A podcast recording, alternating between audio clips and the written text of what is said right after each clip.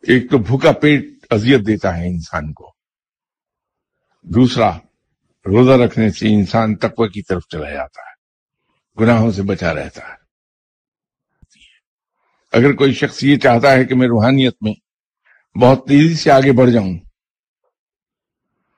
تو اسے چاہیے کہ روزے رکھے۔ تمام انبیاء کرام روزے کثرت سے رکھتے رہے حضرت نظام الدین اولیاء رحمت اللہ علیہ آپ کا معمول یہ تھا کہ سوائے عید کے عید کے روز کے روزے رکھتے تھے۔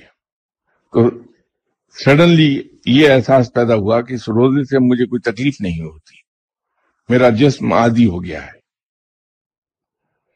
تو حضرت نظام الدین اولیاء نے اس تکلیف کو حاصل کرنے کے لیے ایک نیا کام کر لیا۔ تو آلٹرنیٹ ڈیز پر روزے رکھنے شروع کر دیے۔ روحانیت حاصل کرنے کا آسان ترین طریقہ یہ ہے کہ روزے کثرت سے رکھے جائیں۔ لیکن روزے رکھے جائیں اپنے تمام تر پروٹوکولز کے ساتھ۔